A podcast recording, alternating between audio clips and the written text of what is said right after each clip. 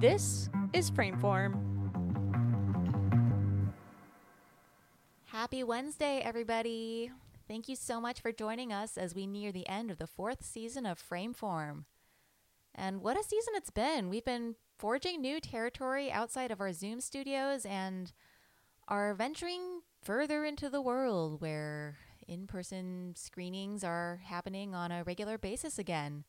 So, over the summer, we were excited to have the opportunity to collaborate with the great Jennifer Scully Thurston, Frameform's first superfan, and as of this year, the new artistic director of American Dance Festival's Movies by Movers in Durham, North Carolina. Hannah and I had the opportunity to attend a weekend of this year's event and moderate the post screening panels. One of the films screened that weekend was a documentary featuring pioneering transgender choreographer and dancer Sean Dorsey, produced by the San Francisco Bay Area PBS affiliate KQED as a part of their If Cities Could Dance series. The film, directed by Sean's longtime collaborator Lindsay Gauthier, goes by many different names, as you'll hear in the episode, and features excerpts from his latest show, The Lost Art of Dreaming, an evening length invitation to embrace expansive imagination reconnect with longing, connect with joy and pleasure, and propel ourselves toward loving futures. The film has screened at multiple festivals since its release and recently won an Emmy for Best Art Entertainment News at the National Academy of Television Arts and Sciences Northern California Area Emmy Awards. This panel was recorded in July 2023, a few days following a rapturous performance of The Lost Art of Dreaming to a sold out house at the Reynolds Theater on Duke's campus. On the panel were Sean Dorsey, his dancers Nol Simonse, Héctor Jaime, and David Le, costume designer Krystal Harfert, and technical director Emily Paulson. Enjoy. Sean Dorsey, uh, the cast. I'm so excited for y'all, and congratulations on your Emmy in this fantastic piece. Um, can you just tell us how you got an Emmy in the first place. Like that's pretty amazing for a, a, dance company coming out of San Francisco and your story and everyone's story from the stage to the screen. So tell us a little something about that. Thank you. Yeah, I still can't believe that I literally have an Emmy award in my house. Um, so we were very blessed to get to make this film. It was produced by KQED, which is the Bay Area's local PBS station. Uh, and they had an incredible series called If Cities Could Dance, where they went to different cities across the country and would work with artists in that city uh, who worked in all different genres and would kind of, it was kind of like a love letter profile of the city through the eyes of that dance artist or dance company. So they approached me um, and asked if we would like to do an episode, and of course we said yes. I actually got to choose who I wanted to direct the episode, and so I chose the most amazing human, who is Lindsay Gauthier, who is a collaborator of Clare's. Uh, the two of these amazing humans run Wrapped Productions in San Francisco. So anyway, so that that was the project, and and who um, produced the work. Um, and then it was nominated for an Emmy Award, and then we went to the ceremony and didn't think we'd win, but then the voice of God. So, the name of the name of the the film is Sean Dorsey dance. Oh gosh, what is it? Sean Dorsey dance, dreaming, trans and queer futures. It has a different title, and the entire project is transgender dancer Sean Dorsey dreams of limitless futures for trans and queer communities. I'm just saying that because what's amazing is the actual Emmy awards that the team got, the director, producers, have the word transgender carved on an Emmy Award, which I'm pretty sure is a historic thing. So, yeah, so I have an Emmy in my house that says the word transgender as you know, as the choreographer of uh, the project, yes, it's very hard to believe it's true and a huge blessing. Massive congratulations. And um, yes, Lindsay Gauthier is indeed my boss. and we have worked together for many years, and she has worked with you for many more years. And I actually wanted to read a little message that she sent today. When I first saw Secret History of Love in 2012, it was transformative. It solidified in my mind the power of story to create empathy and compassion in the world. I knew then that I wanted to someday make a film with Sean Dorsey. So when KQED asked me, it was an immediate yes. I was so honored to tell Sean's story. I hope it is a beacon of light to whoever needs it right now and that it plants seeds of compassion and empathy in every person it touches, just as Sean's work has always done for me. We can imply from that that you and Lindsay have a long collaboration, goes years back, and I'm very curious as to what the initial seeds of that particular film collaboration were and really how far back does that go? So I started working with Lindsay, gosh, it was probably like 2011 at least, if not earlier. It might be 10. So that's a long time. Um, the project that Lindsay referred to uh, was a show of ours called The Secret History of Love uh, which was built after I recorded oral history interviews um, with LGBTQI plus elders and seniors and asked them how on earth they managed to find love and community in decades past. And then the work featured their real life stories and voices in the show. Um, was that also? We started working together. Technical director Emily Paulson, amazing, so long. We toured the work. We were presented in Atlanta, where we're actually going back in a few weeks. Um, and Lindsay traveled with us and documented our work there, teaching in trans and queer communities, our performances, but also captured some of our next project, which was called The Missing Generation, uh, in which I spent a couple of years traveling across the country and recording oral history interviews with longtime survivors from the early part of the AIDS epidemic. So Lindsay was part of capturing the secret history of love and then this, the seeds of the missing generation, and these incredible humans that I got to record interviews with. So, um, and we were dreaming at that time of creating some kind of a dance film or mini documentary, starting with that material that we captured in 2012. Um, and so, you know, it just took a decade or so to, to materialize. Yeah. I have a question about bringing your stage work to the locations. I mean, if cities could dance. Um, how did you come up with which pieces were going to be paired in those locations? Was that a collaborative effort amongst everyone? Um, I just thought some of those works really transformed even more beyond the proscenium stage. So, where did you find those locations? Uh, how long did it take to really find those right moments to really highlight the space beyond stage, beyond? your arms and legs and all beyond.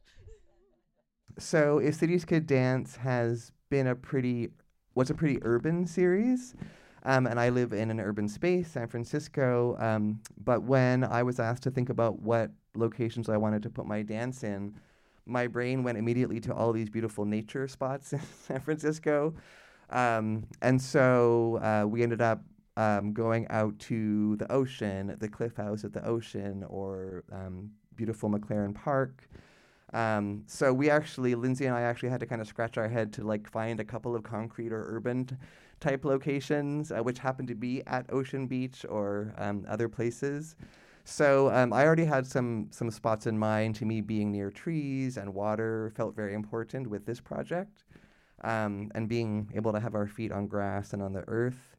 Um, and then from there, part of it was what you know, my heart felt like which material worked in which location, and part of it was very logistic, like what, which choreography can we do without falling over on a hillside with, you know. For sure. but maybe I'll pass the microphone down, and everyone who, you know, was part of that could just speak to how each of those locations were. Like I know the Cliff House was like 50 degrees below freezing. you were first. Oh. Oh, I don't know what to say. Um, well, I, I will say uh, during the pandemic, Sean and I had started to do some filming outside because uh, all the dance studios were closed in San Francisco. Um, so that's that's when we kind of started dancing outside was during the pandemic and kind of doing some of that material that we had created in out in nature because that was all we had at that time. um, to me, it's just it was just exciting, right? The uh, the change of locations, the settings, um, the way um, Sean and all of the people in board were managing uh, the dancer and actually taking care of us, as opposed to like dance there, you know? Because I feel like a lot of um, directors do not take safety into consideration for the dancers. So it was really nice to know that um or or bodies and and and that goes beyond the legs and and the arms you know that we are able to um mix somehow with the environment as opposed to just be a separate thing from what's happening around us.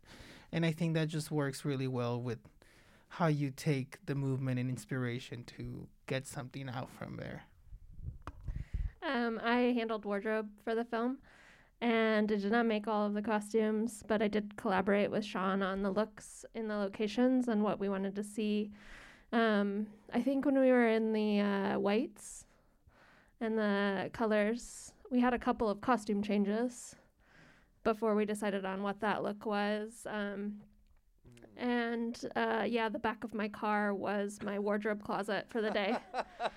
um, and the giant gowns that I had to steam before carrying. And I'm like, how am I going to carry these to the thing? And Sean's like, oh, we'll get you a costume rack or two. And I'm like, wow, okay. Anything I want, Sean will get me. So I love it.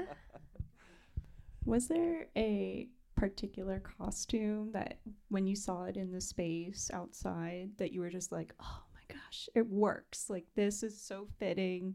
This just makes the piece and the choreography shine even more.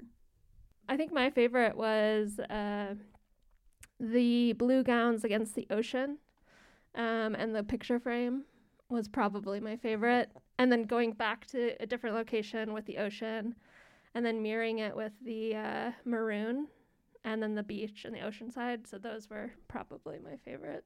I have to just tell an anecdote about um so at the end early on I had this vision. I was like I don't know about you know from a cinematographer's perspective but I had an image of like above just because I knew that the work would have this on stage this like 50 foot train as one of the costumes.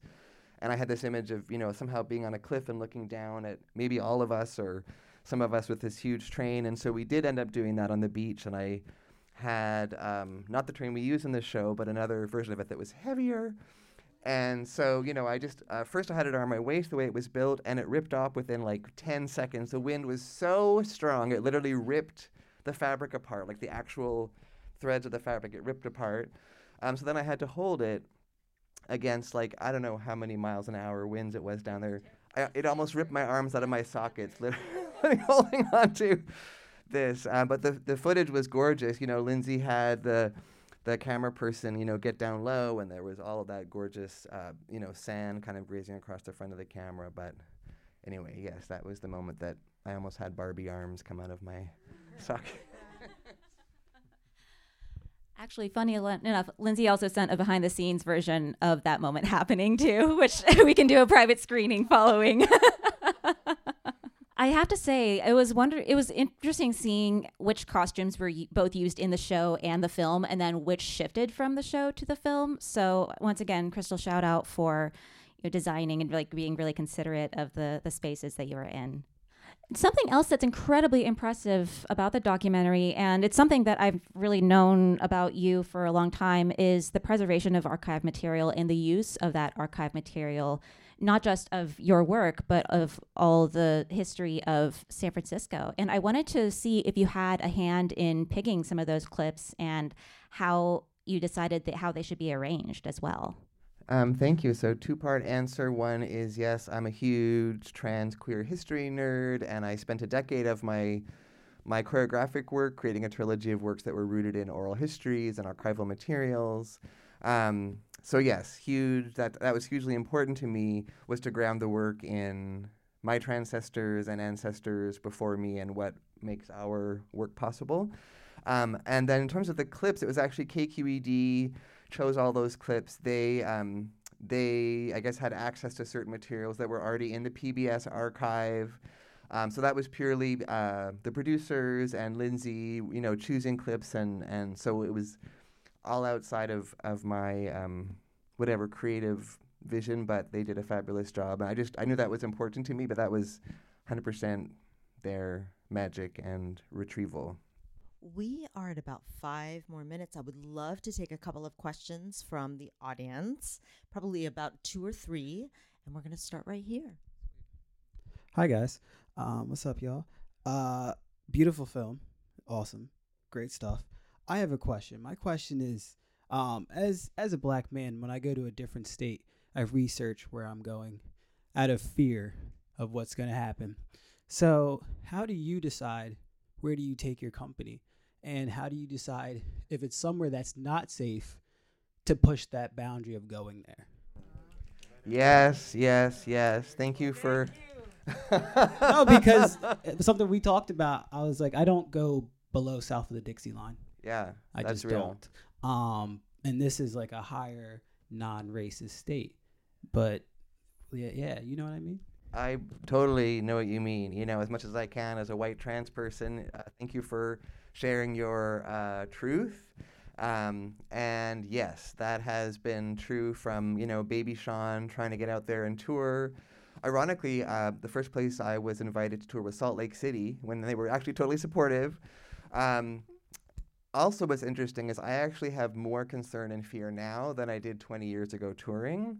Um, and so there's a lot of stuff that we consider um, that I that I hold, you know, as a director when we're touring. Um, we're not all here today. Most of us are here today, but you know, it's considering navigating the location, but also TSA and airports, traveling while trans, black, two spirit. You know, there's a lot of experience in this company that um, that inform where it's possible for us to go. Um, I do feel like actually 15 and 20 years ago, uh, more felt possible. You know, I brought my work to Austin and San Antonio, several cities in Florida where I will not be setting foot anytime soon. Um, so it's actually, I feel like it's actually worse now. Um, and yeah, it's just real. It's like, I mean, first of all, a lot of those places are certainly not inviting us now.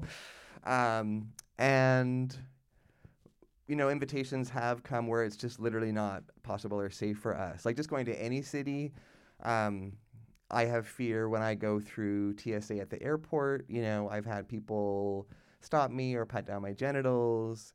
For a long time, I was out as trans and touring without having taken testosterone, which means I didn't have a low voice, I didn't have sideburns, so I didn't pass as, I didn't read as masculine.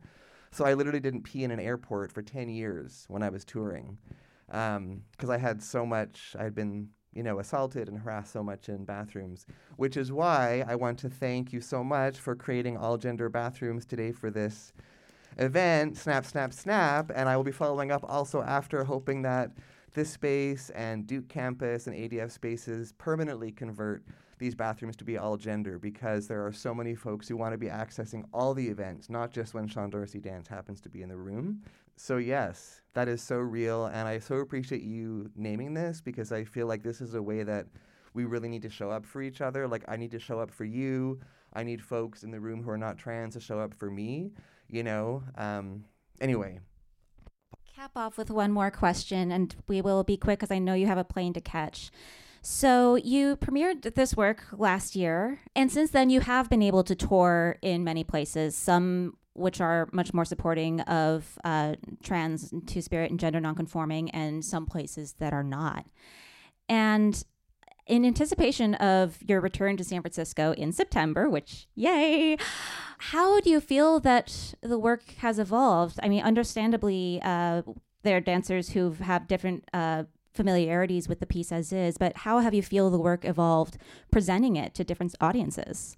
In my perspective, no, I feel like everything, um, just like us, everything evolves. So every time we do the work, every time we go to a different city, the energy, the audience who comes and see us, it's so diverse and they're all welcome that it just affects the way we perform it to them, right?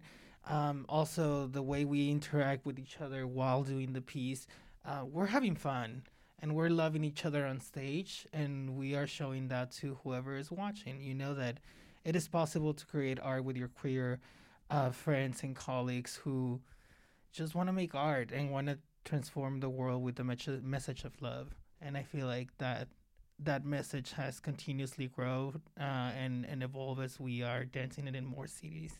So it's, I mean, in, in like the modern dance world, it is incredibly rare um, to get to tour work, period, let alone so much. So that is just such a huge blessing. It's really hard to tour work. It's hard to travel, you know, beyond being a soloist. So that's amazing. Um, and it's been, I have felt like the work has deepened so much and grown so much. Choreographically, there are like little, like, you know, little, little un petit peu, as we might call, you know, little tiny changes, but nothing. Nothing, there's no been there's been no huge structural changes, but to me there's been such um, a deepening of the roots, um, and I'm really excited to bring it back to our our home theater in San Francisco for folks to see also how the piece has grown. Um, and we had an amazing experience here, our ADF performance. We had a full house. There was so much love you know, there are times I go on stage that I'm literally like, what's their active shooter policy in this theater? You know, it's very vulnerable to be a trans and queer person on stage in America right now.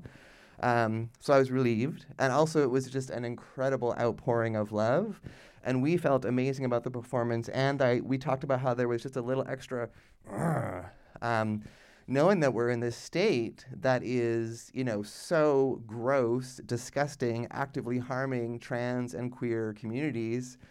Um, so we kind of had a little extra like fire in our belly, you know, like, but driven by love, being like, yes, you know, and the audience met us with that. Thank you so much. And as you said on Thursday, um, it's one thing to internalize values of love towards the trans community, it's another thing to take action. And so I know, Sean, you're a great resource, but it's also not your responsibility to teach everybody. Go- yeah, Google is free, everyone. so definitely get involved and um, write those emails, call your congresspeople, call your senators, tell them uh, and be, an, a be a good ally and tell them that you value trans people and you really hope that they do as well. This is Frameform, hosted by Hannah Weber, Jen Ray, and Clare Schweitzer. Episode edited by the Frameform team, with social media support from Maddie Leitner and music by Mason Carlton. Thanks for listening.